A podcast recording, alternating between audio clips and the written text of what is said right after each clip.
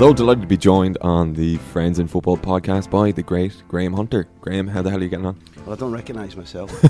and uh, I don't mind this little test about whether I've got any friends or, or know about football, but it's good to be here.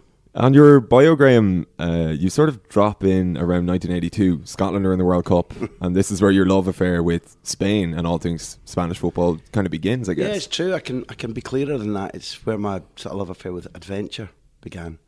Um, growing up in Aberdeen um, had been just the same as anybody's normal childhood, and then this fella Alex Ferguson arrives. and I'd been following Aberdeen, which is you know a vital theme for me. It's something that as old as I am now, and the fact that I've lived outside the city for longer than I ever lived there, mm. the fact that I'm in a different country, um, I find my my self identity.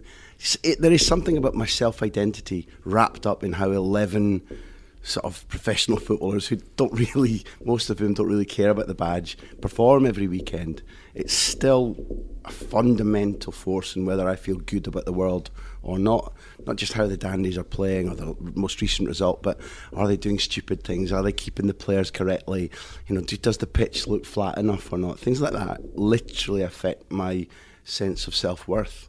So back then, if you can take that level of stupidity, that natural lava of idiotness, and you apply Alex Ferguson to it, it was it was a, a cattle prod, showing me that my club could play differently, could be bullish and aggressive and ambitious.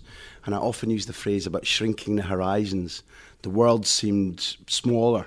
You could go and do things. It wasn't far away and outlandish to think, I want to do that. Mm. And so, therefore, it wasn't simply about watching my team winning. It, it, everything that I watched over the months and months and months said something to me. You know, be ambitious, be aggressive, be relentless. You, you can do things. And in 1981, um, it's every football journalist basically spawned this way. I was wielding a broom in my uncle's newsagents, right. just mopping away and um, singing along to Soft Cell um, and it was like Tainted Love, which I was a big fan of because of the Gloria Jones version before. And then this one came out, and sure. I've got a beautiful, beautiful singing voice. And anyway, give that a whirl in a while. I've heard it laughing in the background, and I don't appreciate that. Michael, Michael. Yeah, Gavin, we've uh, we've um, walked around Dublin in the past uh, looking for a karaoke late at night.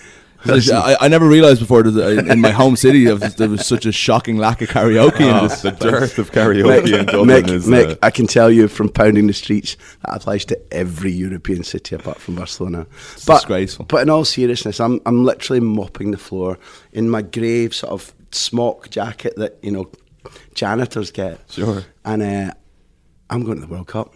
That the thought just came into my head. So was it like an epiphany? Go- it was. It was at least that. Right. It was probably bigger than that, more religious than religious. And I just decided, under no circumstances is anything stopping me. I phoned a couple of mates, and two of the first two went, "No, it's that's Spain, man. That's far away. It's expensive. It's dangerous. I don't think my mum will let me." Mm. Then I phoned my best mate, and he was like, "Yeah, that's a good idea." because that's how daft he is. Sure. So we went and we got help. For, you know, it was the, the Falklands War had been on. Yeah. People don't remember now, but the British government issued a sort of edict to British fans don't go to the World Cup because Spain is kind of on the side of the Argentinians and there's mm. cross fertilisation. They've lost people, It'll be more violent, it'll be more danger. Don't go. My parents were like, I'd never been abroad before. I was only 17 at the time. I didn't have much money of my own at all. And it, it was an improbable project. Now, everybody in these days now of, you know, low cost airlines, we all think that, and we listen to this going, that clown, anybody can do that. I don't think it was exactly the same at the time, and it was a, it was a, it was literally a Hemingway style journey from Aberdeen railway station down through the badlands of Stonehaven, Stonehaven, which is you know a desperate place. Almost unspeakable. It's about seven minutes outside Aberdeen, and we just whistled right through it. But all the way down to London with adventures like you never. I mean, one of our train carriages was attacked by the BNP National Front, and the poor old Asian conductor was chased through the train. And we tried to intervene, and we got the you know the ferry across, and we go uh, Paris Madrid, and the on the on the Paris Madrid journey, which was about 24 hours. There were young Spanish women, there were uh, Moroccan soldiers with big blocks of hash. There was eau de feu, my first ever experience of sort of home distilled pure alcohol. Sure. There was there was you know again I got arrested at gunpoint just in the Basque Country, and so you said you mentioned '82 in the World Cup and love of Spain. What it really was was an eruption of my love of doing daft things in search of mischief, and the byproduct was going to a World Cup. It was a shock to me, uh, Gav, and this isn't a pre-planned monologue. I'm sorry it's so long, but a couple of years ago, and I can't do my arithmetic, but there was an anniversary. So 1982 to let's say it was the would it be the 35th anniversary or what was a recent anniversary? It's 2012, maybe 30 years. So say say it was Yeah. 30 years anniversary. The papers did a retrospective, the Spanish papers, and they, they painted this picture of it was the, the Spanish word is despelote, a complete shambles where teams didn't know where they were living and hotels weren't built and trains didn't run on time. And I was like, well, that bears no relationship to the. Okay, we had some incidents to this Guardia Civil and the police, but apart from that, it was the perfect experience. We travelled around the country on an interrail. Um, we met sort of interesting people. Um, Smirk on your a, face, a, a drug that. smuggler uh, tried to employ me to work on his boat. We met some. We met a Danish female table tennis champion. That was ping pong. And uh, listen, the whole experience.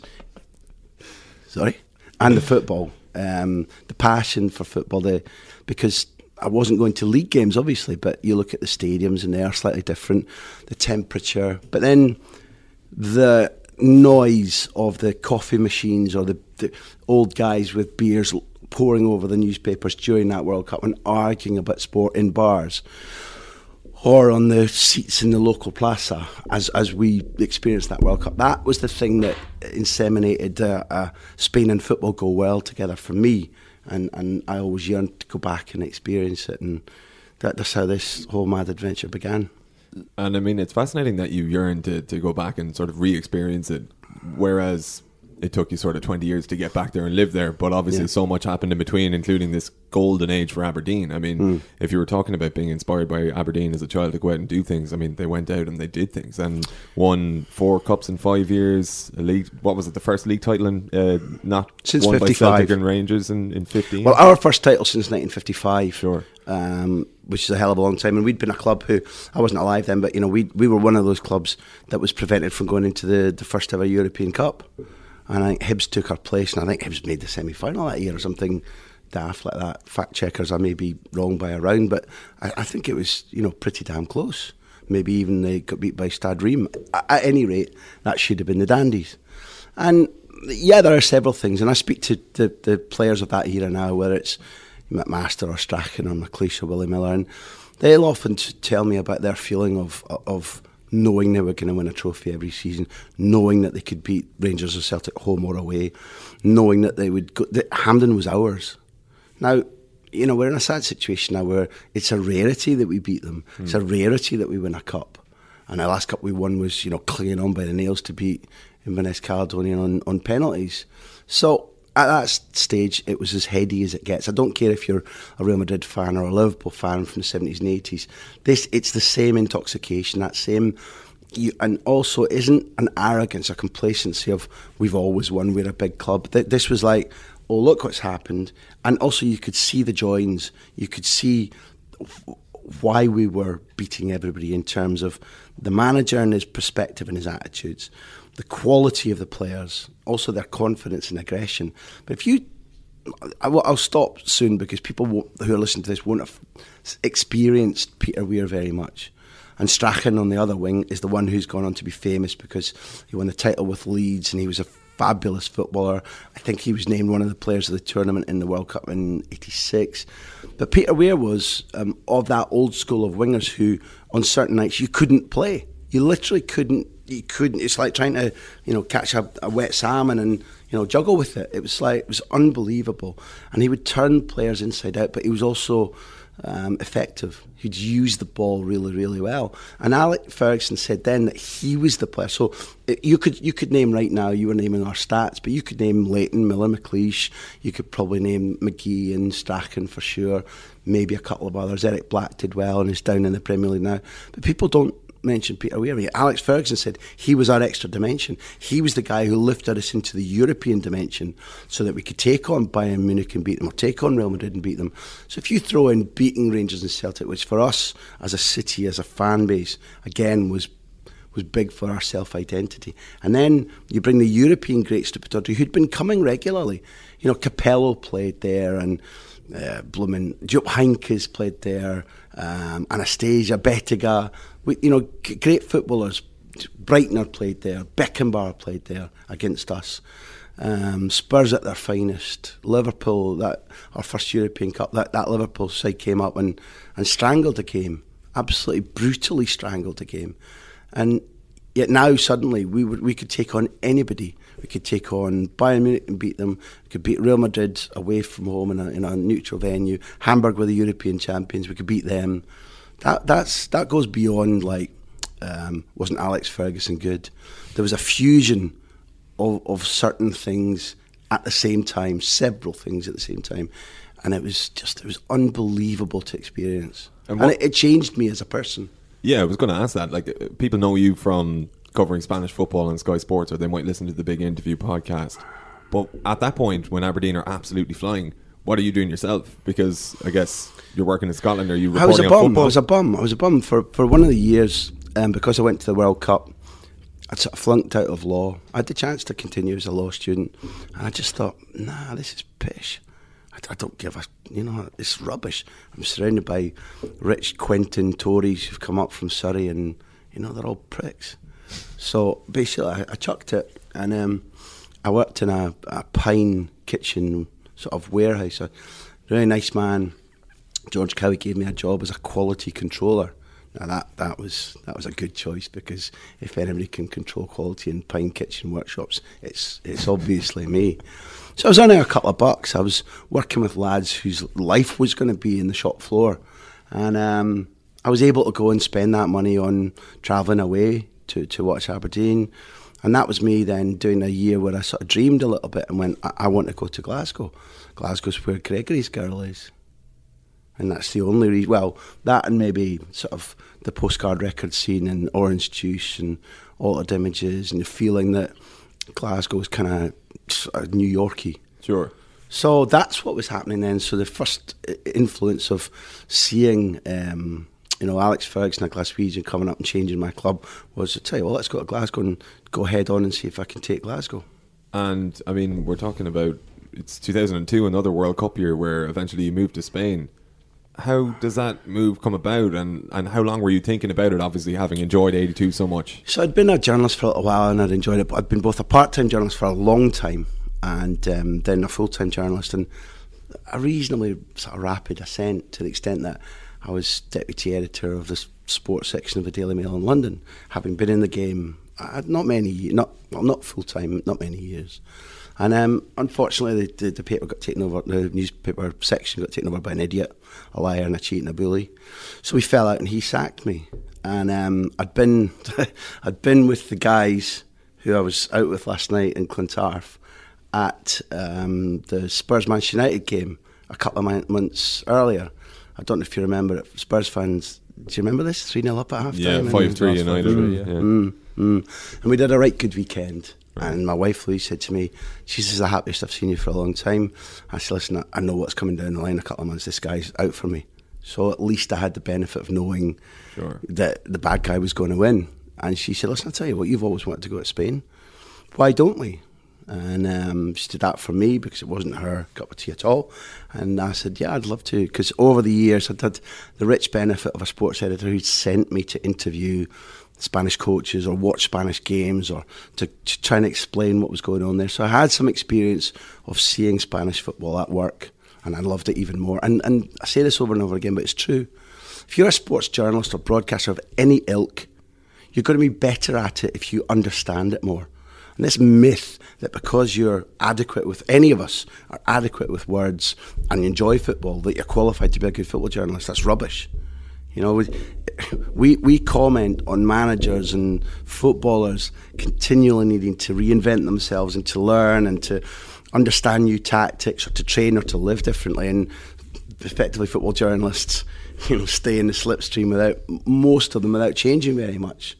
You know, just turn up, see, say what you saw, and think that makes you good enough. And, and it's my humble opinion that what, what attract that we can learn more. Football's our enemy at the moment because they close the doors. Mm. They don't let us. We, we all lament that there aren't enough good quality interviews with current managers and players so that the punters can understand more about their personalities, about the fact that they're not all rich nincompoops. They, they aren't, but because it's closed off. So imagine that, that's the truth about training. You know, in Ireland and Britain, we take it as a fact that journalists shouldn't be allowed into training. Again, that's just total shite. It's rubbish. How does football expect us to be adequate, to, to be more accurate, to understand more, to comment better when we're d- denied access to it? It's literally like, you know, do you want to run the Olympics with one leg? It's yeah. just, and Spain at that stage gave access to training, so you could go and watch and learn, establish relationships, but also educate yourself. I was well aware that, you know, I, I had a perspective that people seemed to like reading, but it, I absolutely knew it didn't make me, you know, good enough or better than the next man. And I wanted to learn, and Spain gave you that opportunity. And in some clubs, it still does. You can you can turn up and watch training. The big clubs have changed, unfortunately. But what, what hasn't changed, what I hoped would be the case, and has proved to be the case, is that they'll open the doors to you. So they'll talk to you. If you're good enough, you know, I've got you know phone numbers of you know World Cup winners and Champions League winners, not because they think I'm clever, but because over the years in talking about football with them, I've proved that I, I, I, listen and learn, I suppose, and and that has to transmit to the people who are listening to this podcast or used to listen to Mick on the radio or listen to the big interview that we do or, or whatever. It, you're only a product of what you learn and can can apply. I was going to say regurgitate, but it should be better than that. yeah, yeah. I think. But I mean, the the atmosphere in Spain and the sort of culture, it is more conducive, I guess, to making those connections. You sort of, I, I seem to remember you uh, possibly talking about it or writing about it a, a, couple of years ago, where you're, as you mentioned, you're granted far more access than you would be in the UK. But mm. as someone from the UK going over there, how do you even establish? How do you bridge that gap essentially? It's no different from from you know a, a good reporter from Ireland going over to you know working radio television in the, in England and trying to establish yourself in the Premier League. Apart from the language, and the language, if you want to live in a country, is something that you have to learn anyway. Yeah. so let's take out the fact that initially, when I landed there, you know, no wonder they, they didn't want to speak to me because I couldn't communicate. But as I learned the Spanish, there's there's no difference. Um, do you ask the right questions? Do you, if they speak to you off the record, do you betray them? Do you look for polemic ahead of interesting comment? Um, are you worth trusting?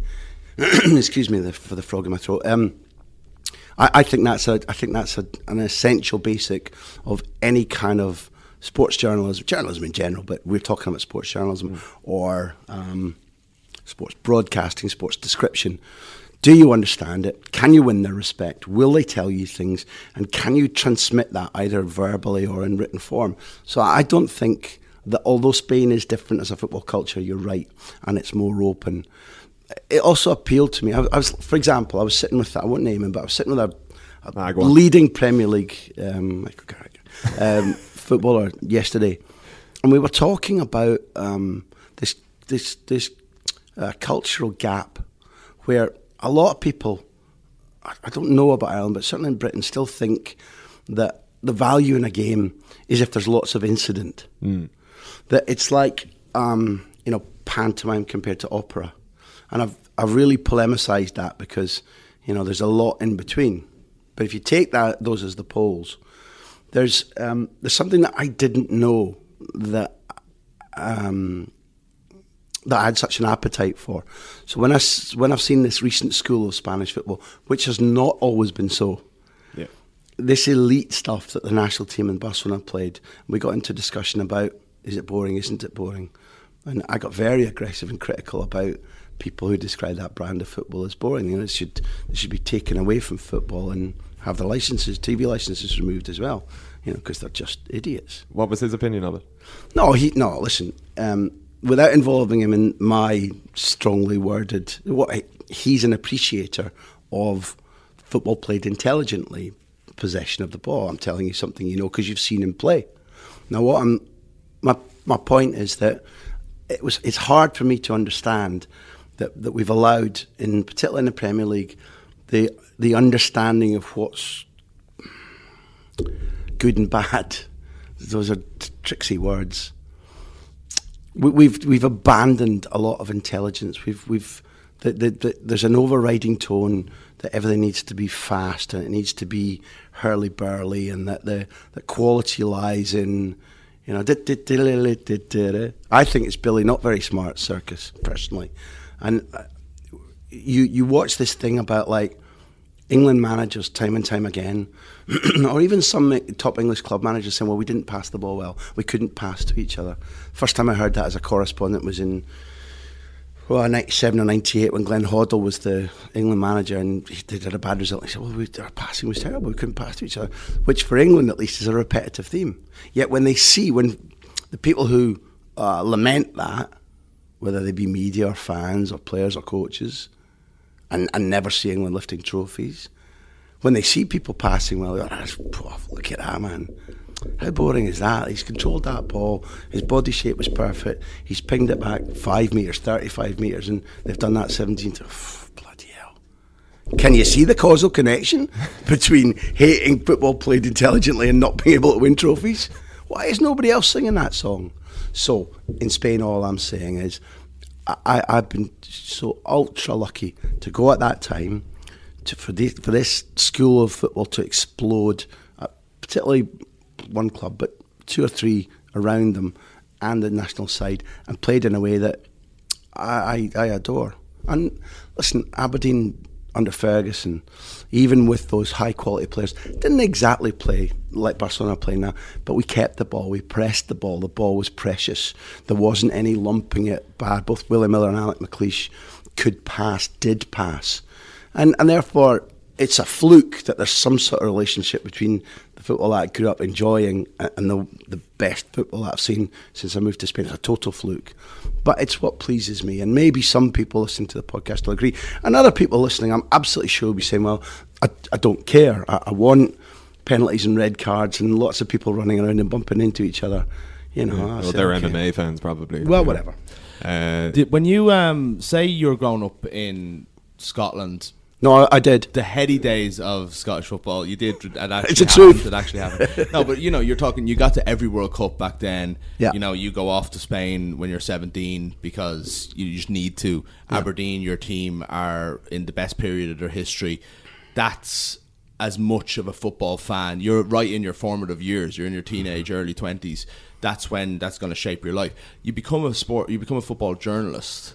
You move to Spain, and you're doing, you're like, you know, everyone listening here is living the dream, and like we know you are actually living the dream, right? Hmm. But like, it's a different relationship you have with football when you're working in it than when you're this fan when everything is going right when you're growing up and stuff like that. Do you feel the same about football now as you did 30 years ago? More. Really? Really more. it's amazing. It, it, it, constantly amazes me, and I'm also in a phase where, you know, I'm trying to be, you know, conscious of what is going on around me, rather than uh, not coasting, but just accepting that it's so. Listen, Mick, the way to explain it, I've, I've started badly. There is, I'm aware that the the golden Barcelona era is is fraying at the edges and will end. And I, I, I think I was talking about this. You know, when Aberdeen's era ended, it was desperately painful when we weren't as good and when the manager wasn't Ferguson and when the great players grew old. And that felt like a big sense of loss. And I'm aware that there'll be, I'm not a Barcelona supporter at all by any means. I, I'm in love with the brand of football that I've seen. And I know that there'll be a funereal sense of loss for me when I don't see it anymore. And therefore, I've, I've, I've tried to evaluate what I feel about what I've seen, where I'll find uh, sustenance as, as a journalist or as a writer of books or whatever when when that's gone. And uh, the, the big interview, for example, has has made me feel as as passionately in love with football as I ever was. Yeah. In a different way, because it's not my team and my colours and that warrior feeling of going to war with your troops every weekend, especially the away games and so on. Because what we've, what I've, what has given me what you were asking about that that adoration of football is the is the understanding of the sort of texture of the the, the wit, the disappointment, the the camaraderie. When people when footballers tell you their stories, mm. and what it appears is that nothing changes in that. This idea about being in a dressing room, can I survive the daily tricks or wit or, or fallings out or when when tactics change and trying to understand it, players who talk to me about, like for example, talking to Gaizka Mendieta and Michael Carrick about penalties in a big interview. Gaizka was a machine, just scored and scored and scored. And being a p- persistent bugger during the interview, I wanted to know how he did it. And during it, he stopped himself, went, looking back now, how, how the bloody hell did I do it? And that was the first time he'd had that thought. And um, talking to Michael about the whole Manchester United experience of penalties in Moscow, which had transfixed me because, you know, you take two British teams, you take them to Moscow, which Roman Abramovich owns. It goes the way it goes. Frank's mum had died. He, he scores the goal. You know, Ronaldo scores Drogba sent off. It goes to penalties. The penalties are, to me, it's not even all about John Terry slipping and falling over. It's like, it's something. It's like a western, you know, when you get the ultimate, you know, shit out scene, and it's dropping with rain and it's mm. miserable, and you're like, you're almost frightened for these people. And and Michael talking me through that, the emotions of going up, what you feel when you see other people missing, what you've got to carry, who you think of or don't think of as you approach the ball these are the things that make me as just as daily joyful and, and it's worth getting out of bed in the morning for football because of things like that. But I'm wired strangely and probably badly. But it's like I, I feel more um, excitement and love of football now, possibly even than I did then. Yeah, and just like we've known each other for years, was it always football? So we talked about you kind of um, you talked about like your early years there and what you were doing, and then we kind of got to when you went to hmm. Spain. Mm. Becoming a journalist. Mm. Was it always football? No, I, no. I've had, like, but even the aim, like, was it? Is that? Um, I don't know so much. No, if I mean, if you could allow me three lives, you know, I'd spend one of them writing about rock and roll, or, or perhaps dominating rock and roll. And um, you see, that wasn't a joke either. Um, the other one, um, cinema. So it could, had you given me, and you know, my first ever writing, uh, the uni paper was about cinema and I got published when you know I was writing about a mad old kids film, and somebody was writing a big highfalutin piece about you know Polish cinema, and I got published. So I was like, well, that's quite good. So no, but also um, within sport, I've had again. I don't know why it happens, but huge fortune.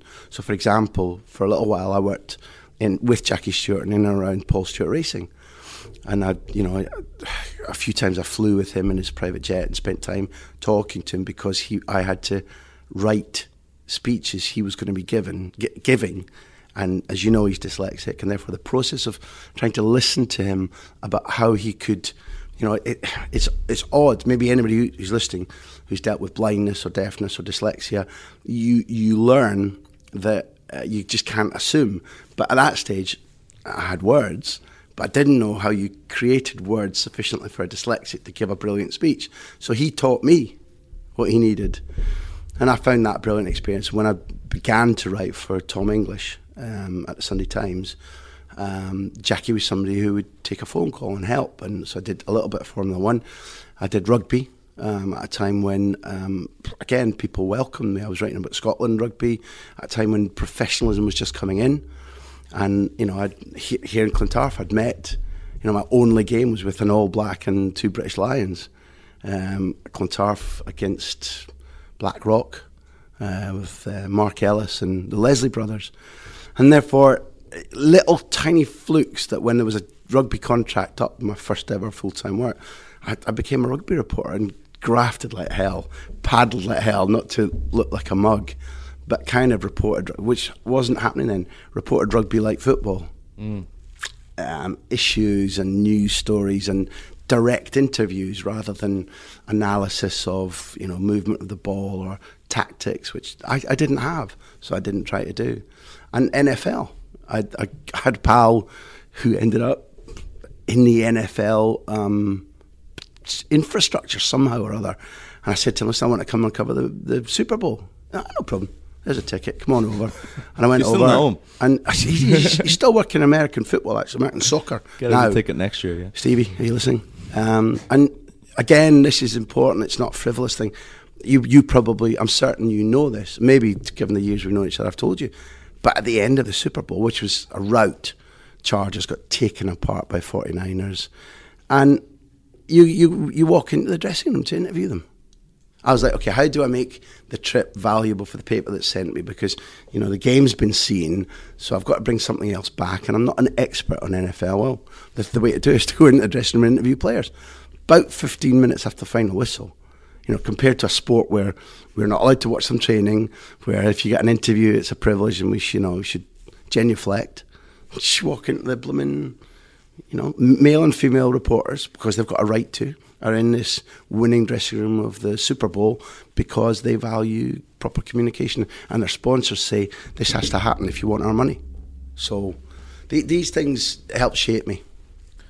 Is it, you celebrated, or at least you were in the dressing room of Barcelona at some point uh, after the 2011 It's different. No, it's different. final? It's different from that. Yeah. I, um, the the thing with Barcelona was that at Wembley, I had to do a, an interview um, when they won in 2011, and we were there was a spare dressing room. We were given the cup, and but it was my task to make sure a player came in with me and.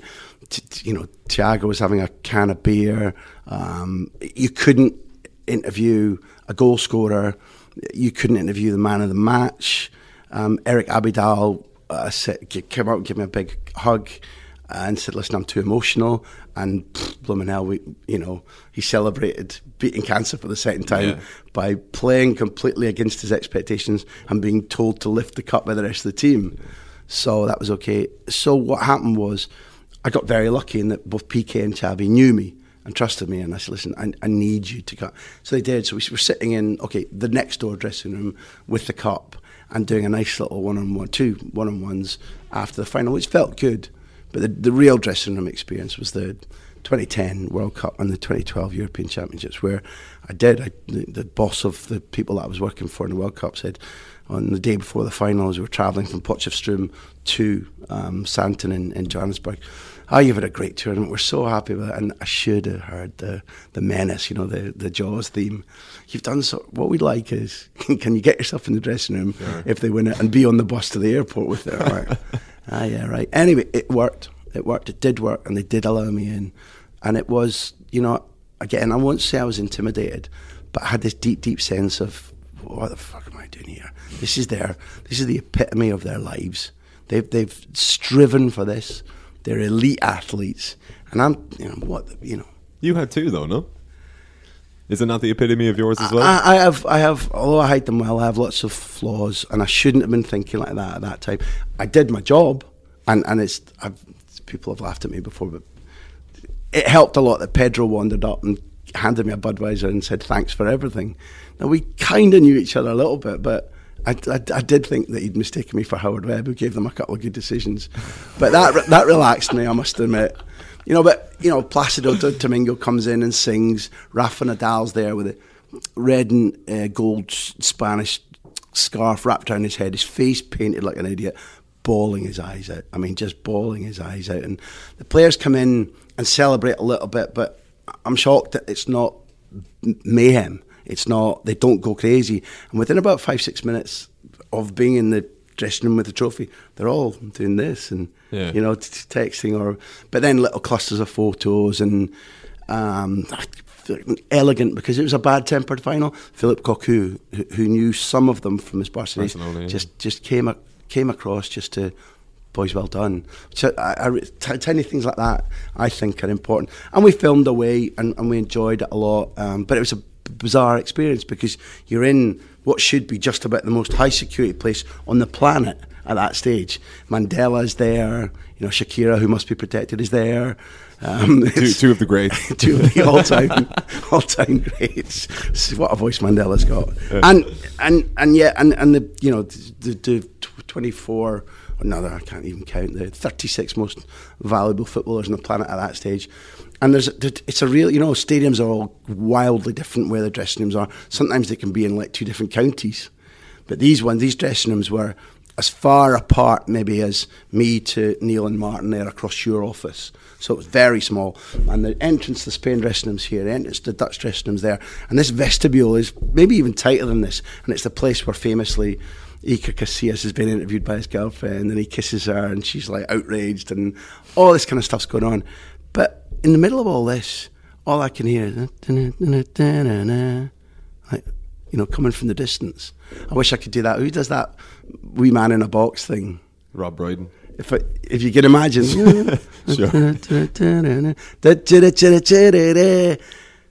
and fuck my Hootsy boots. If there isn't a phalanx of about eight scousers marching down the, the tunnel into the vestibule of the World Cup final, um, frog march by South African. They did somehow they got you know you hear stories about like some mad guy gets in the team photo or somebody ends up in the dressing room. There's, Ireland, these, yeah. there's these mad scousers in Johannesburg who've just wormed their way into the World Cup final, been discovered, and then they're being frog marched out down the tunnel of the World Cup final. And it, there's it's brilliant because we're never coming back if you're going to treat us like this. This is disgraceful. Call this hospitality. and I thought, ah, God, you put me on this planet just for that moment. It was, it was just Billy bonkers. Must have been surreal. Like it's just like what like Of course all it this was. stuff is happening. That's exactly such a what short it was, period Mick. of time to each but, other. But listen, without listen, you have me on this show, so I'm not bullshitting you. That's my life. My life is completely surreal. I think sort of me and Keith Richards are just about the you know the two weirdest dudes on the planet. When you go like, how did that happen? Another two of the greats. Um, the differences between Spain and Barcelona. Obviously, you've written bo- books about both. Did you find? I mean, telling those stories from like the World Cup. Did you find Spain were more accessible than you might find a club side in Spain, or what were the? Yeah, for for for a variety of um, interesting reasons. Like for example, at a World Cup, um, I know that certain countries tr- treat you like clubs do, like it's a no-go zone. Spain were different. I was slightly privileged in the people that I work for sometimes let me fly with them or stay in the same hotel. So you'd kind of see them for a, a coffee or what. And listen, you'd, you'd see them pissed too because they're allowed, some Spain players are allowed at certain instances to go out and just get wellied. And they do. And they never get arrested. There's never paparazzi. Nobody ever misses the bus. They, they, they treat it differently. But as a, a little prize, they're allowed every so often. They go and just, they're, they're treated like men. And out they go. But the key thing is, in, under, in that regime at least, we were allowed to see, in the first two tournaments I did with Spain as a correspondent, 95% of the training sessions, including pre match days, when theoretically you might see a tactical nuance or a free kick routine or who's not going to make it because you shouldn't be, and we were. So I go back to what I said. This was the epitome of, of learning because we were literally watching every defensive organisation, every um, every incident where somebody was rushed off to hospital after a collision on the pitch, or um, the rows, rows when.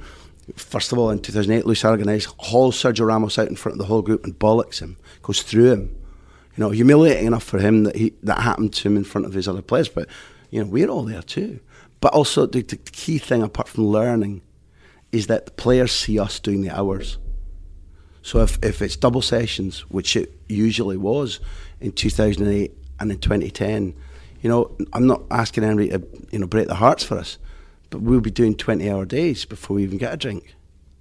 And if you, because if you if you got training in the morning, you get there, you film it all, you go away, you cut it, you voice track it, you make sure it's sent.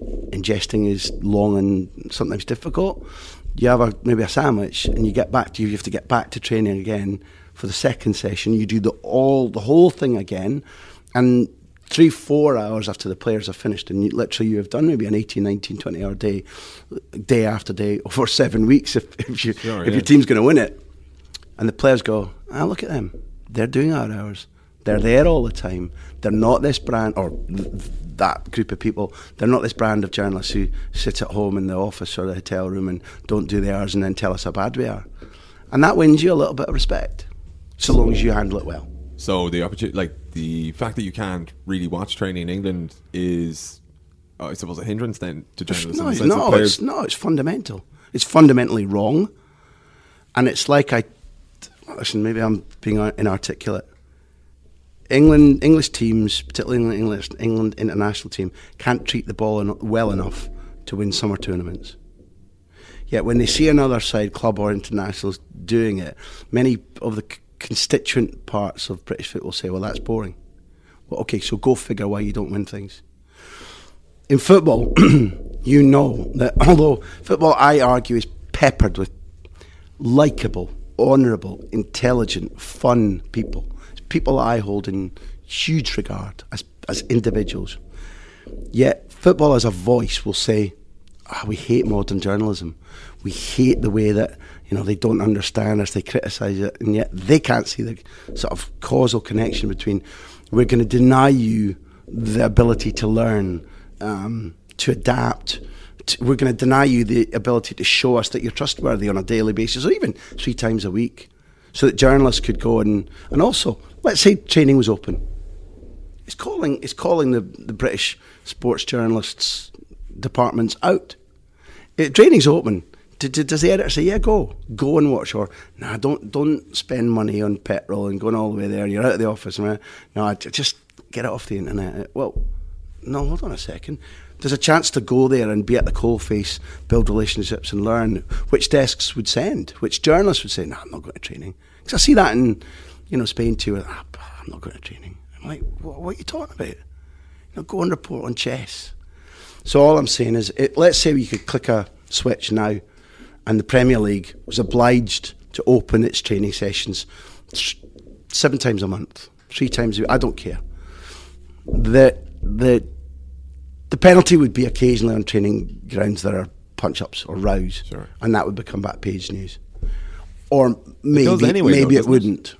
Wouldn't. I think often it does, but I think you'd be surprised about how much they get away with. Okay. So, look, the way I'd look at this though is, say, with politics, right? You know the people in charge, say in Trump's America, whatever, they're going to mm-hmm. do whatever they can get away with, and they're looking Yeah. for people to act a certain way so Yeah. they can use it as an excuse to get into line, yeah. you can't deny that the British press, or at least large parts of it, have given English football the excuse to do this by the way True. they've written about. Like Graham Taylor died last month, and everybody's watched the documentary again, and the way he was treated by the British press was disgraceful.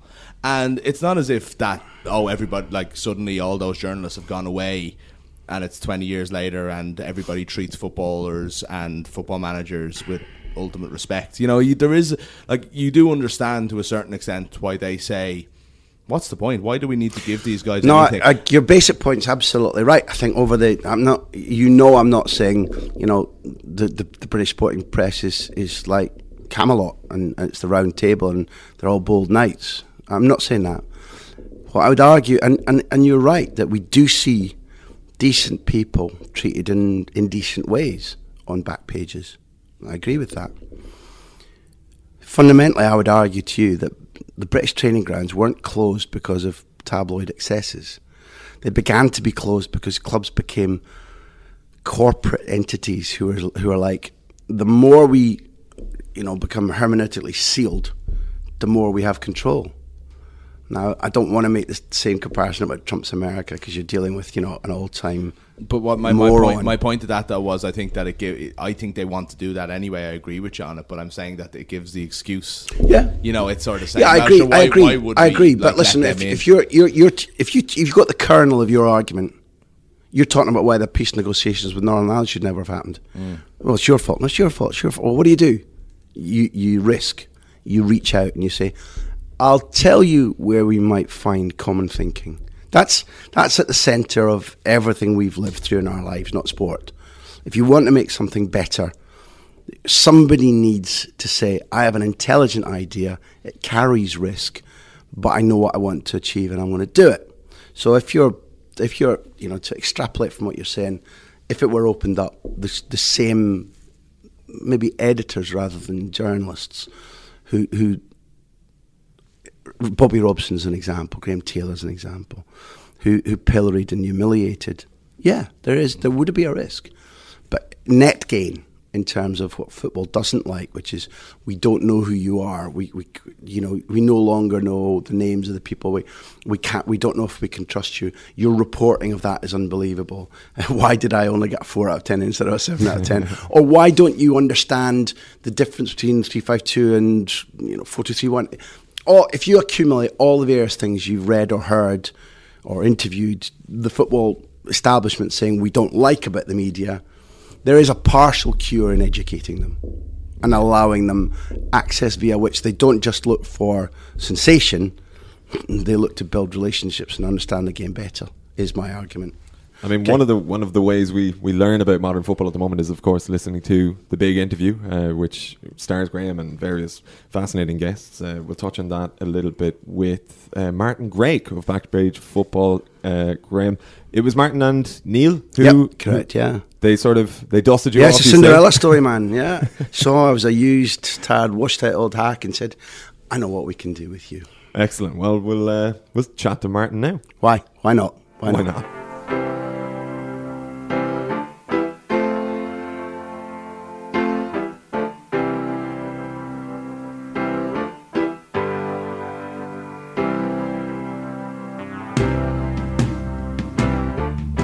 Yeah, and this is the uh, Friends in Football podcast. You've sort of been the nominated friend from, from Graham. So, you, Graham, you mentioned before that he he, he and uh, and Neil was a, like sort of dusted you off. What did, what did you mean by that? Sort of discovered you, like? Uh, yeah, no, no, definitely. I, the, what, they, what Martin will tell you more adequately, given I've been ch- chanting on, was that, you know, I don't have terrifically good vision. Neil and Martin are the, are the, are the visionaries who say, here's an idea, we're going to mash it out get it into a form that might be attractive to people, and then we'll we'll see if Graham's up for it, and I'll be like, ah, what? And then they'll go, no, no, no, just just. Do. It's like, do you ever remember when you, you ever saw horse racing as a kid, and you ask your dad, why are these horses in blinkers? You know, are they blind? They're going to run off the course, and he'll say, you no, no, no. If you put a good racehorse that can run quite fast in blinkers, then it'll keep them focused on the job. Well, they're my blinkers. That you're you're you're one blinker, I guess. Then Martin. yeah. Well, just just to only when he's nervous. slightly sketchy in the background. We started the company 2010. We had our first book out, um, which was called In Search of Alan Gilzean, which um, did well, um, but kind of within its market. Yeah. Um, what we wanted to do at that point was to try and really explode the company, um, reach a much much bigger market, get into foreign territories as well myself and Neil, uh, my business partner, um, we'd been watching this great Barcelona team emerge, and it was, it was so obvious. It was just like a moment in football history that, that had to be documented. I always think the, the sign of a great team is you can kind of name one to eleven, and that was the case with Pep's team. You know, it was just uh, it was a joy to watch them every Saturday or Sunday night. It was such a buzz. So we thought, well, let's try and get our teeth into that subject and and the obvious choice. I'm not just saying that because we're friends now, but um, was was Graham. We'd been reading his stuff for years and we're well aware of him, and we are kind of mulling the idea over uh, ourselves. And then Neil read a piece that Graham wrote um, on Xavi, which was kind of your case for, for Xavi to win the Ballon d'Or. I remember that actually. Yeah. Yeah. This was um, when the Mail had done the four of the greatest, greatest players in the world and Xavi. No, I was I was writing. I was living in Barcelona, and there was the, the sports editor for the Sunday Herald mm. um, phoned me up and said um, I put a gigantic piece on Sam Torrance has fallen through. I've got about three spare pages, and there's no time. Can you? And it happened to be my ex-editor who'd not been able to come up with a piece that he promised. They phoned me. I was on a bus from Girona to Barcelona. He said, "Can you give us 1,200 words instantly?" I said, "Well, listen." Monday's the Ballon d'Or. Are, are, you aware that he's not going to win it? And he should win it. And here's a case for it. And he was like, stop talking, write it.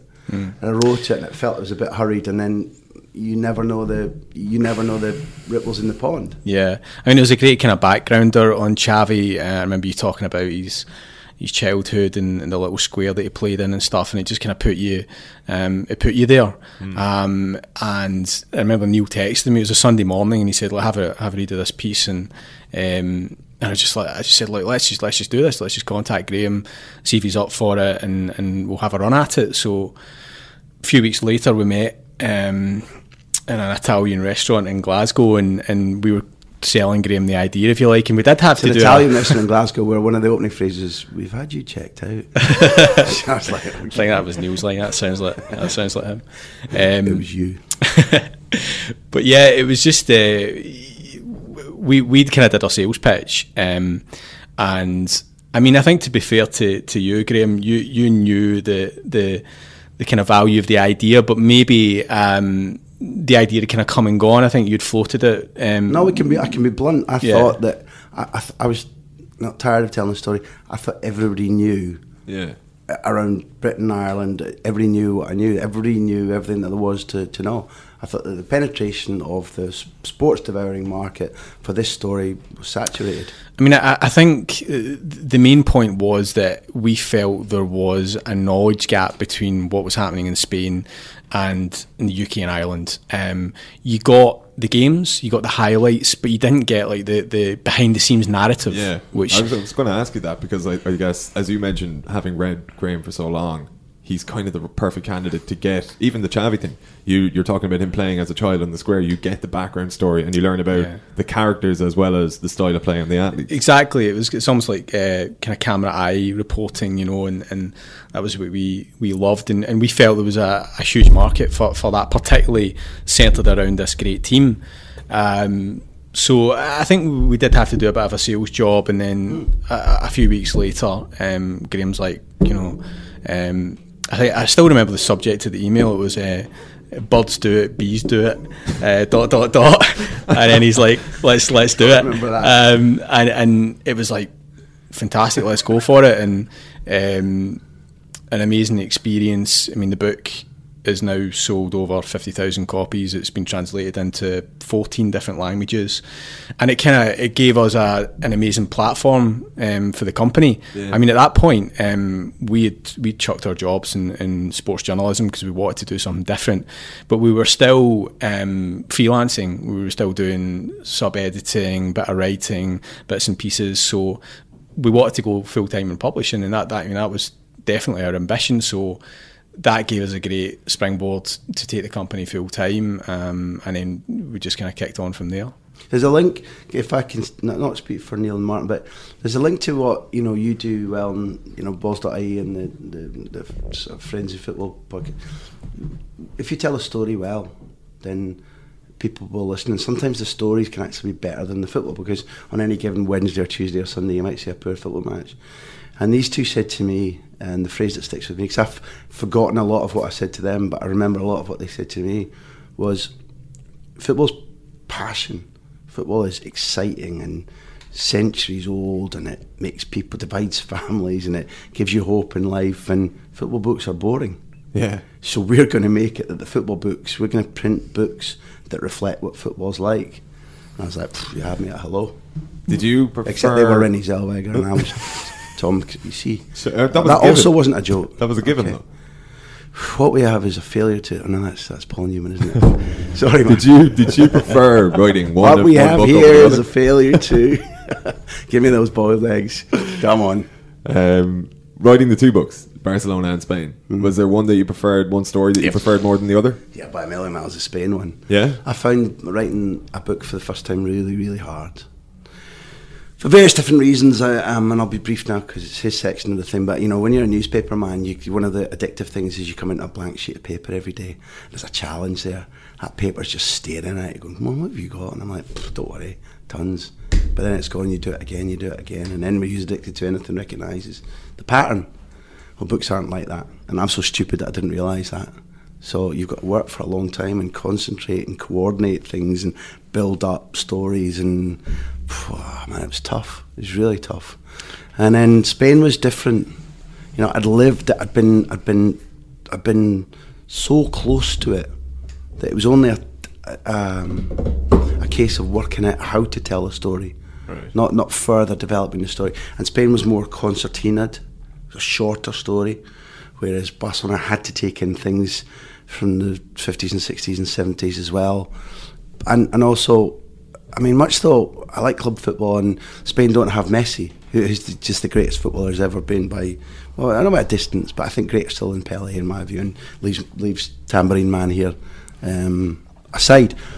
But you know, I really liked the guys in the Spain era so much. I knew them, I'd seen their blood, sweat, and tears, and I'd, I'd done the miles with them. So writing that book was was easier. I mean, more people have read the Barca book than the Spain book for, for sure. But I mean, I think when we, the three of us, reflect back on it, myself, Graham, and Neil, um, I, I mean, I think we probably enjoyed the Spain experience more. I think the three of us were better at our jobs and, Yeah, and uh, yeah. the creative process worked better. And um, again, going back to that idea of the kind of camera eye, um, because Graham was so close to the camps uh, and he was he was he was soaking up all this stuff. Uh, you got a real sense of being there, um, and I, I think you, you know the the process worked brilliantly for that book. I absolutely love the book. Um, I prefer it to, to the Barca book actually, and um, although it's, it's it doesn't have the kind of stellar uh, kind of um, style, if you like, of the, the, the Barca team and stuff like that. Um, I think it's it's, it's a stronger uh, offering, you know, and. I would I would urge anyone not I mean not just because it's our book you know but I would I would urge, urge anyone who's read the Barca book to go on and read the Spain book A little snippet. The things that, that make I think each of us feel, feel proud is that we, we've received a deluge of people saying, "I never read, but I read this and I enjoyed it." My kids never read. I'm a teacher, and none of the boys in my class ever want to read anything, but I've given them this, and they're reading.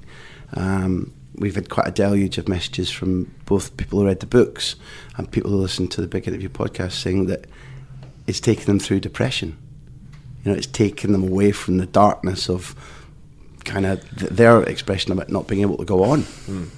Now, I don't think that's really us. I think that's the power of the idea that they originally had that football is so important, so hypnotic, sport is so important that they've managed to capture that, that, that you could take that essence out of the bottle and spread it around rather than ignoring that it's there. That's possibly for me um, the single biggest enjoyment I've had of, of that process. I mean, just reflecting in those two books, the, I think one of the themes that, that probably I find more attractive than anything else is the fact that the, it's basically strategic and systematic. That that's that's the key to those two, two books. Is how do you build for success? And in a way, it's it's on they're almost like kind of business strategy books. You know, it's like um, how do you put something in place that's going to uh, yield over the medium to long term? Uh, and, and Barca lays that out. You know, straight from uh, Cruyff coming in uh, all the way through, and then there's some incredible stuff in the Spain book about how they put things in place. Um, you know, to have to produce the, these golden generations. I think that that's that's fascinating, and I think that's the, the big takeaways uh, that people uh, in this country um, ha- have got from it. That that actually um, the way that footballing success is approached in Spain is much more systematic than it is and strategic than it is in the UK. for sure. It's interesting to me that both of you preferred the Spain book, and I have to say I did as well. And but more people have read the Barcelona book, and it's more popular. I think that says a lot about the Spain team and their legacy. Like they won three tournaments in a row; they're probably the greatest international team of all time. But it's like they're quickly forgotten. Isn't it? I know not I by think you're you, fair. I think but you're I think fair. in general, No, I I think, think it you're is. fair. Whereas I think we'll be talking about this Barca era for. the Yeah, rest okay, our but you can you can be quick here. We can all be quick here, and we can say Leo Messi, Messi, yeah. can't we? Yeah. You know, you know that whatever your time investment is on any Leo Messi Barcelona game, there's a you know there's a Ladbrokes better than even chance that you're going to come away going, "Phew, I'm glad I watched that. Now, although I get sort of all um, shock talk about it and slagging people off for slagging off Spain's method of playing, I accept that you know it you know it takes all sorts, you know, um, and if people don't enjoy that, there isn't a Messi or there wasn't a Messi just to go pow in those days. It, it you know it fed me the the diet of football that I didn't just want to see that I, I thrived on.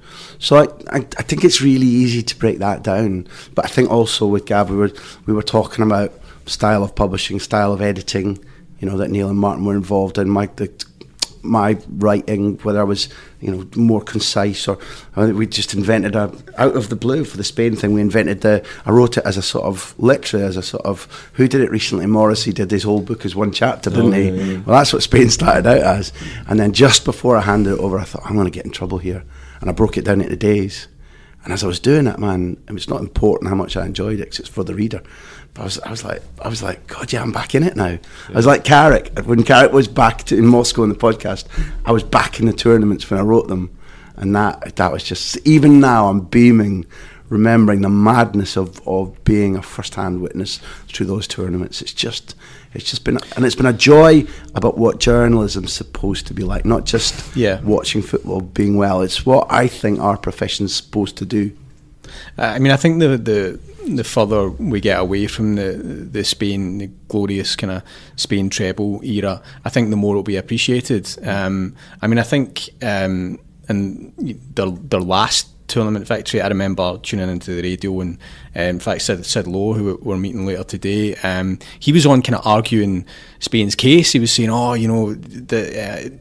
Uh, um, people are saying they're, they're plodding and pedestrian and you know this this pass pass pass style, but um, this is what they're trying to do. And he was trying to explain, you know, how this this incredible team, uh, who who the world have, have been watching for for six eight years and have set up to to destroy, uh, they're trying to think their way around this problem. So it was it was plainly obvious what the problems that Spain faced and how they were trying to overcome them.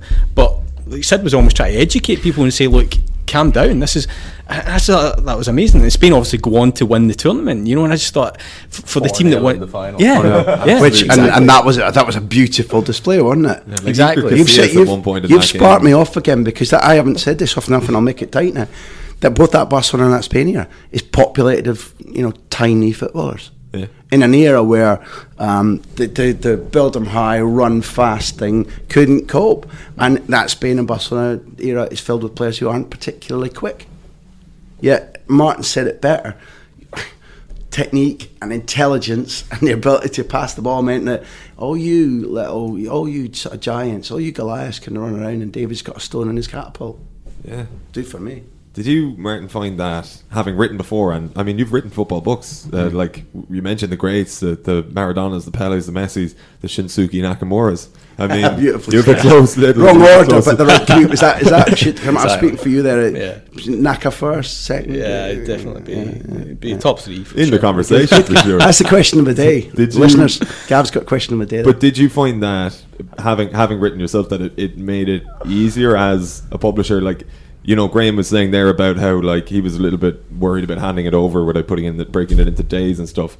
But you probably have a slightly different perspective when it comes to a football book as to how to deal with it, how to edit it, or how to look at it. I think it gives you empathy for, for the writer, which is a, a huge thing. I mean, writing a book is a brutally hard experience. A lot of people have ideas for books. A lot of people write four chapters. They write you know ninety percent of it, but actually take it over the finishing line and do a job that you're proud of is an incredibly difficult um, experience. Um, I mean, the first book that I wrote, uh, I remember getting the word count of like eighty thousand words, and I just thought that's that's inconceivable that you could get to that, and um, it was such a pressure.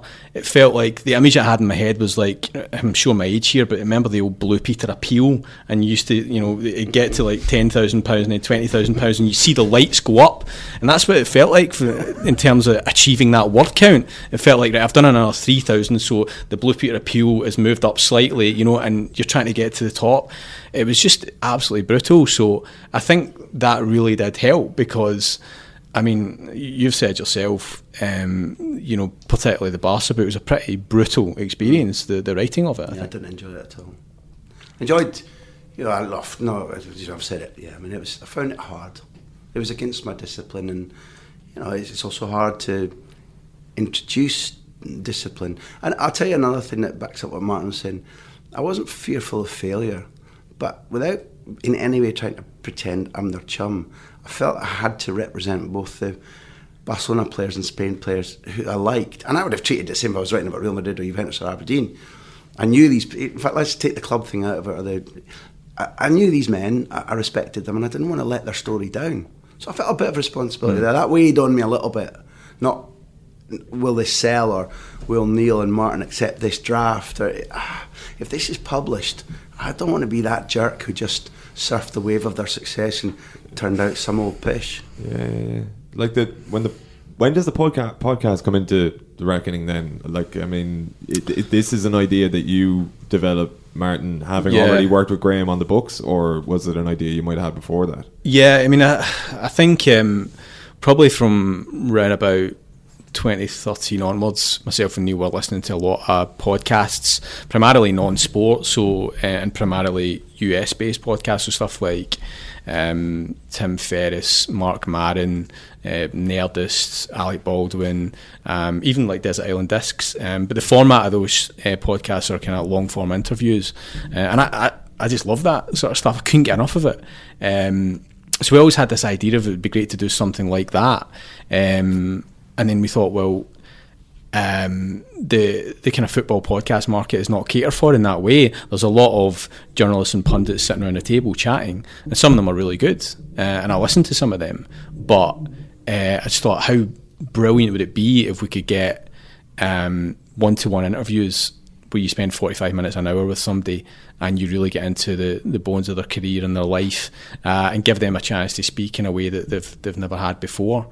Um, so that that was that was the kind of the basis of the idea, and then we spoke to Graham about it, and, and he was like, "Yeah, let- let's do one." So we did. We thought we'd just do it as an experiment. There was no great um, grand plan to the whole thing, um, like so much of what we do. Um, but we Graham was coming over to London every week to do a Revista de la Liga at that point, so it made sense for us to meet him down in London uh, and and preferably do somebody that was in the same building as Graham that day. so you can see where this is leading. Uh, step up Gary Neville. Um, the first podcast was Gary Neville, myself, and Neil went down, and um, Gary was preparing for Monday Night Football, um, pretty stressed out. Um, you'd briefed him, but he'd completely forgotten. Hadn't gone in really, was. had it? Uh, let's hang him out to dry. You can pick up the story from So here. We're sitting in, in, a, in it's a big, the editorial rooms in, in Sky are big, long sort of word factories and desks everywhere, and you can see everybody across the floor. And so, like, Gary knew they were here, and he was, he was he was good for his word that he was going to do it. But he was like, well, "So, I'm like, Gary, will you remember?" He said, "He said, yeah, yeah." He said, "What is it? Just like it's a five minute thing, in it five minute." I was like, "What you talking about, man? What are you absolutely talking about?" So I'm like, "What do I do? Shout across the floor?" No, fuck's sake, no. I was like, uh, "We'll we'll just talk over it." So we, we, we, we go and do it. and We get him into the room, and there's there's nerves because it's our first one. We want this to succeed. I like and respect him, so I didn't want to make him go. Listen, come on, you've sold me something that. So I'm sitting there in, in, in quite a sort of mess of uh, teenage emotion, and um, we we I, we we planned some of the things we wanted to talk about, but I just had it in my head, and maybe the, either this is self indulgence or it's typical of the luck that I've carried right through my career.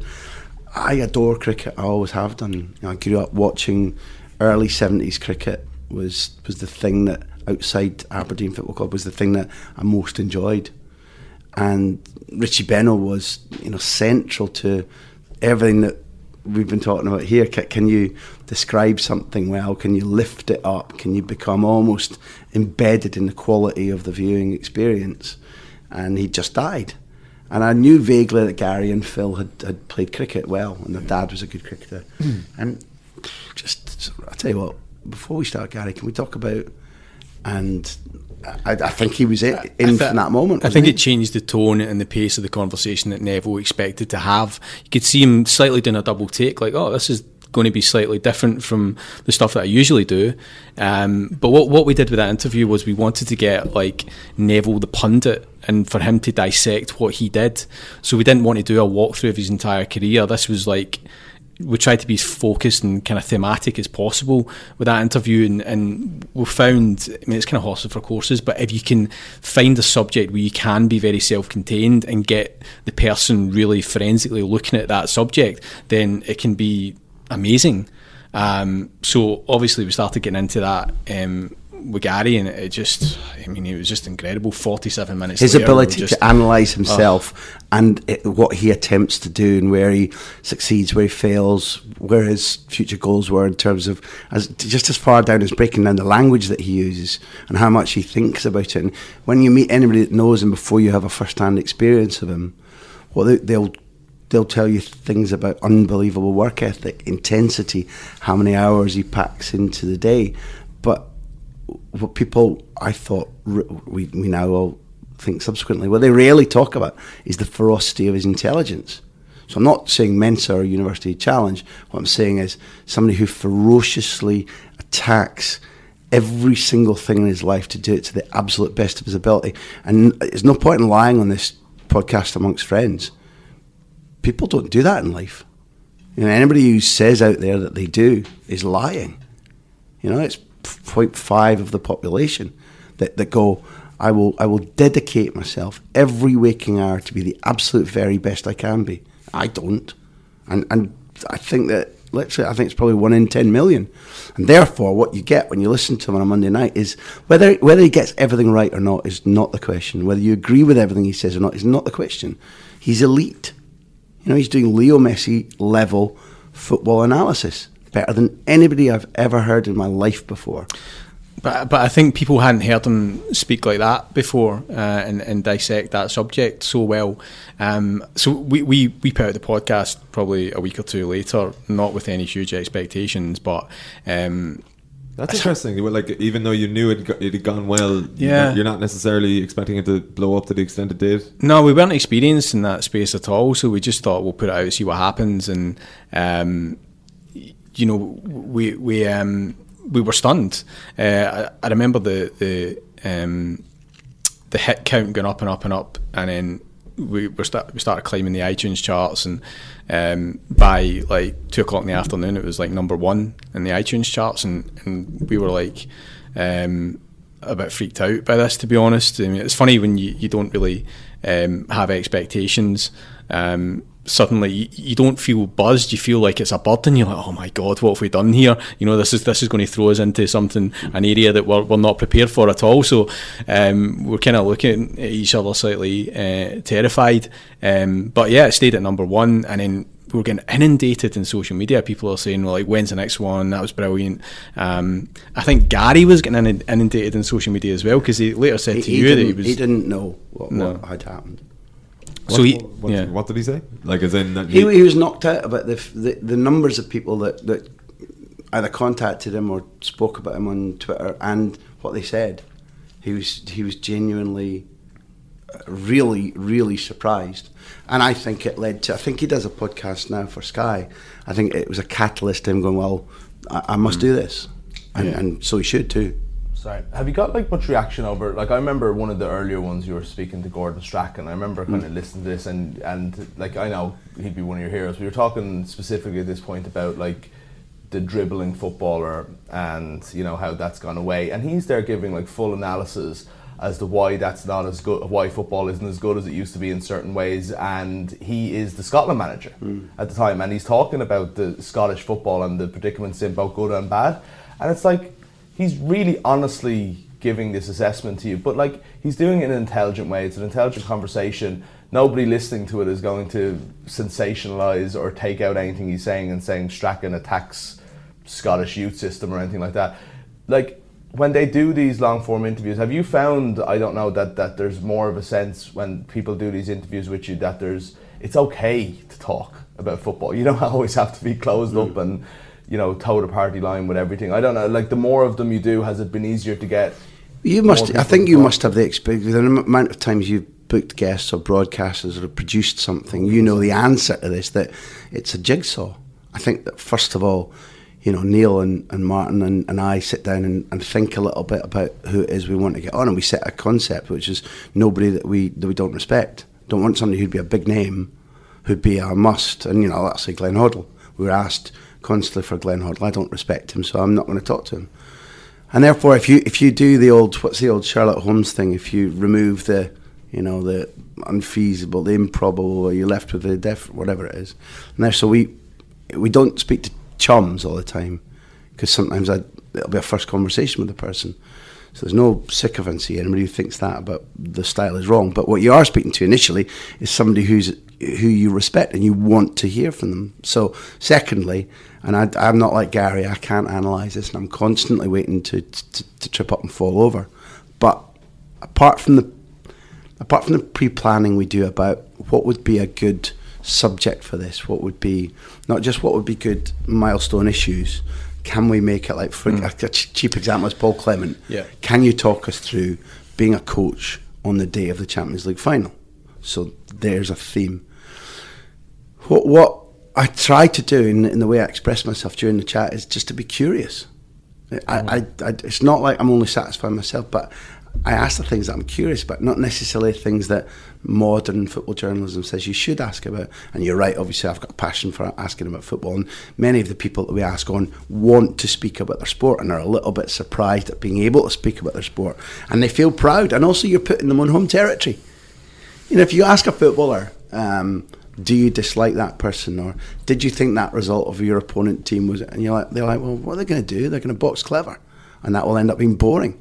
Say to them can you explain what you've spent every waking hour for the last 20 years trying to do well and where you failed or where you could do better or what you admire or who else you, you they're on ground that they're articulate about I think. I mean, I, I, think the pre-planning thing is huge. I mean, we do like hours and hours and hours for every interview, and um, in fact, one of our uh, former journalism colleagues um, once said that, well, you know, you're basically just doing what journal- journalists do. You're just sitting chatting to somebody. But like, I, I, I disagree with that. Like, I, I think the reason why we can hopefully mine such good material out of people is because we do so much planning, but we talk so much. Like I think as part of the relationship between the three of us, um, we sit and talk and talk and talk and talk after having done this huge amount of research, and then suddenly it will click and that we'll go true. bang, that's it. And that uh, you talk about the Paul Clement thing, but I remember actually talking about like where we were going to go with him, and then we had this idea for.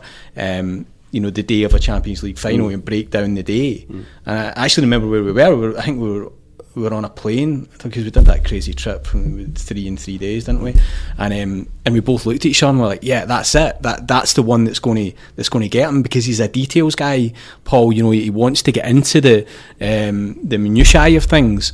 Um, and once we got that, it was like bang, right, let's go. So, but I think that came from you know just kind of working the subject and trying to find an area that people will just you know that will feed right into their, their strengths, basically. Martin said it right, and I, I draw inspiration from the people that I listen to and watch. So there's one time when Pep wins the Catalan gold medal, you know, just for being Pep, and he stands up at the in the Parliament, and he does this really long speech, but it's it's emotive and it's unusual because he's on subjects where, well, actually, what it felt to me in the day because you could get journalistic access it felt like being what it must feel like being in the dressing room because you're hearing him. Okay, not pre-planning a game and talking to you know 18 people, but all the same. And there's one phrase that we've published where he said, you know, I, I, sit down, I lock myself in the dungeon in the camp now. I get all the tapes, the little cuts, and the stuff that my analysis team has given me. I sit down and I'll disappear in there for it's a bare room, a desk, a seat, a picture of his family, and, and the material. And he said, I go over it and I go over it and I go over it, and then a light bulb goes on over my head.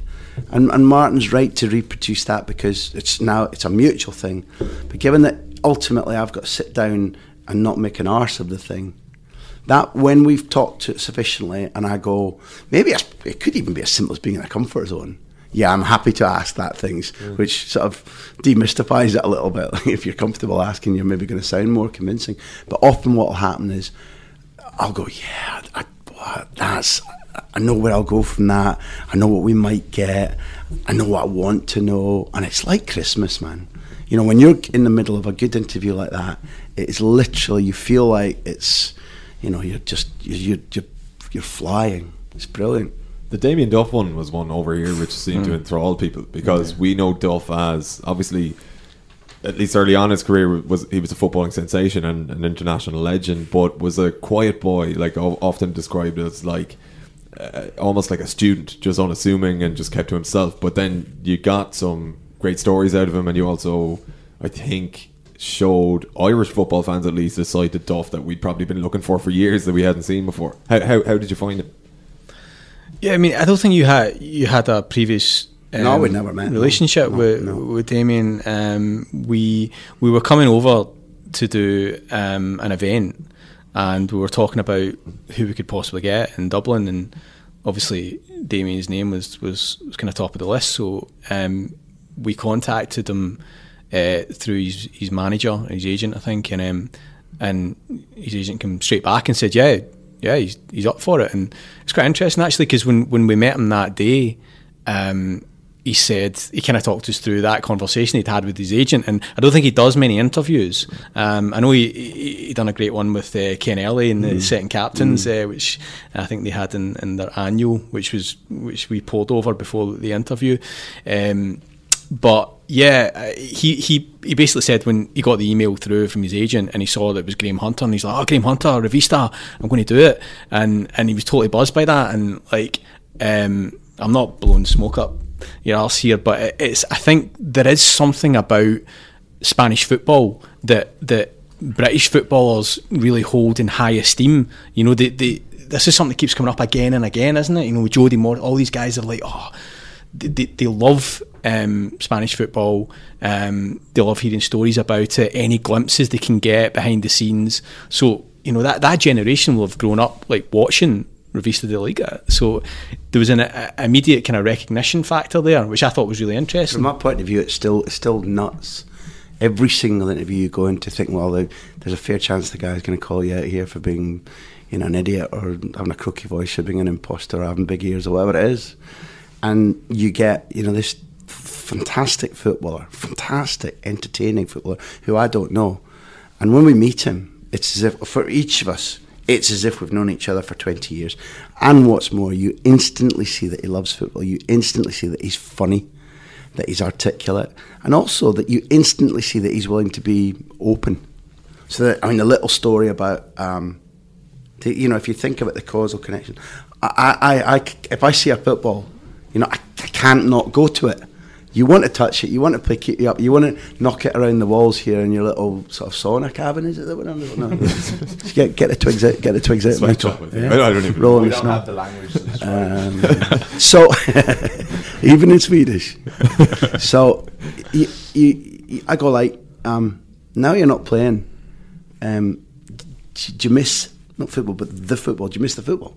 Do you, do you need to? And he, he just stopped me and said and for those who listen to the podcast, I'm sorry to repeat it, he's like, I go and hire an AstroTurf pitch around the corner for myself of a Tuesday morning just so mm. I can go out and, and you're like, exactly right. That's if if I was an ex footballer with lots of money in the bank, that's exactly what I would do. I wouldn't be working. I'd be out with a football somewhere, or coaching, or trying to kick it into my neighbour's bedroom window or something daft. I wonder if I could get that up and in there. He was, and he he's like us. He's, he's still, he's still, he's still working in his right foot, and he's like, "Why am I doing this? Like I'm retired." Like you know, it's like.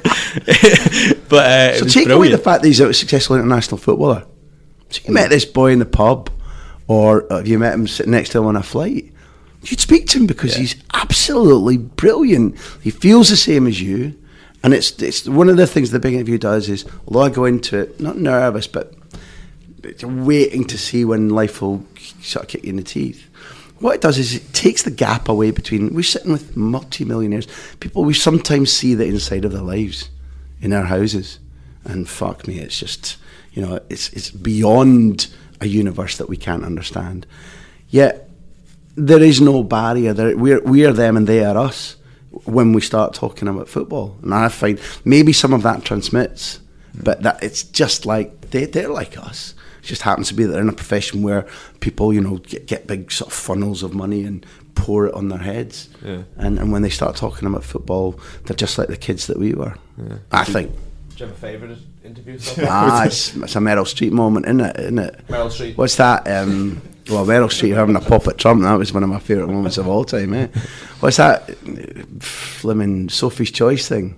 You got to choose between your children. Don't, Michael, don't do that to me after all these I'll years. choose if you Martin. Yeah, it was the one I didn't do the interview in. I mean, I still, I still, um, you know, I've, I've, listened back to the, the Gary Neville one a few times, and I think that's fantastic. Um, love that. Um, just as a total kind of change of pace, the Kevin Bridges one is yeah. brilliant because mm. um, that was just a completely different type of football conversation, and it's really funny. It's just so funny. Like we, we recorded it in the the kind of boardroom of the office um, that, that that we share with another company, and um, you, can actually, if you listen closely, you can hear me and Neil just like killing ourselves laughing in the background, and um, he, he's like a, a real obsessive. Um, and I think it's you've got to be a bit careful. I think when you go out of um, the kind of football world, if you like, and you know, in terms of guests, um, they really have to have quite a deep knowledge uh, and a real passion. It's not enough to be a kind of fair weather fan. I think if you're going to do a 45, you know, 60 minute interview, you've got to be able to go deep and.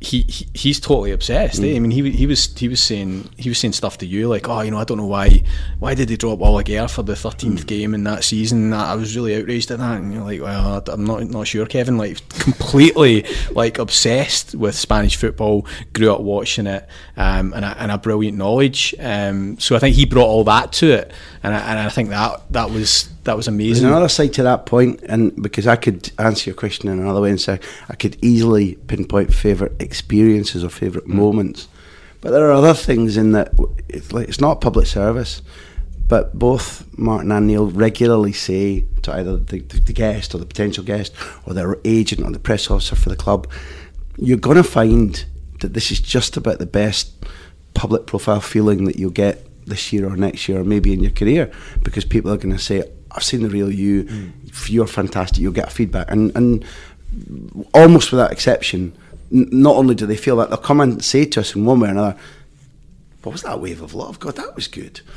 So if you take that it's something special in an interview can happen. And Kevin and I had been friends for a few years before we did it. But because again sort of be repetitive because he's a friend I was a little bit worried about how he'd feel about the process and how he'd come out of it. And also would we say things? Because we do things that are sort of potentially newsworthy in a bad way. And I hope that he wouldn't and what shone out was two things that I knew about him before. And, and it, it just emanated from him. One, a lot of people who work in comedy aren't necessarily funny away from the craft of the stage. And Kevin is a million times funnier in person or if you're knocking around with him, even than he is on stage. And that came out. He's, I mean, he's unbelievable in raconteur, managing subjects. And the second thing that I thought shone out, which again I knew, is that he's really, really bright. You know, he's a really bright, curious in terms of being curious about things, open minded guy whose first instinct when he got famous was I've always wanted to go and explore South America, understand South American football, go and live there and learn Spanish while I'm at it. And it's, you're like, I, I don't believe in the people we've met that that's always the first thing you do when you're rich and famous. Usually you're like, oh, I'll, I'll hedonism or I'll buy certain things for myself. He's like, I want to discover, and I thought that came out in the in the podcast really well. And it's a, it feels like a privilege to to to help the person who's got a slightly different footballers now. I'm talking about not Kevin mm. image. I mean, I, well, I don't know who it applies to, but for example, I, a lot of Celtic fans sort of went, "No, I quite enjoyed listening to Terry Butcher. and, and you know, Graham what? Souness as well. Souness too, true. Mm. Absolutely true. And then they'll tell you things like Souness's, you know, brilliant relationship and adoration for Jock Stein, which I don't think was known at all. And so there are moments, and, and also we all, all three of us really adore to laugh or be funny or whatever. And footballers, football life and footballers are so funny. I mean, really knockout funny. And the anecdotes and I, I, none of the laughter is, is forced or fake. Frank McAvennie, you know, I'm off the chair, falling off the chair. Charlie Nick, also very funny. Harry Redknapp, just unbelievably funny. And and often they, they, they've turned out to be witty people too. And also weird things happen where you're like, you know, Chris Waddle is the second most expensive footballer of all time when Marseille sign him. And there's a hullabaloo when he signs the papers, where he comes back to training, there's nobody at the airport except for these French journalists who rush over to them because they think he's Dave Gilmour of Pink Floyd. You know, like, how does that happen? And and they just toss these anecdotes away, and you're like, okay, there's another one. That's a good one. Well, you've set the bar pretty high, boys, but we, we, we better let you go. We've kept you here long enough. It's uh, it's been an absolute pleasure. I mean, best of luck with uh, with the podcast and everything else And you. forward. More And books. you. Thanks for having us.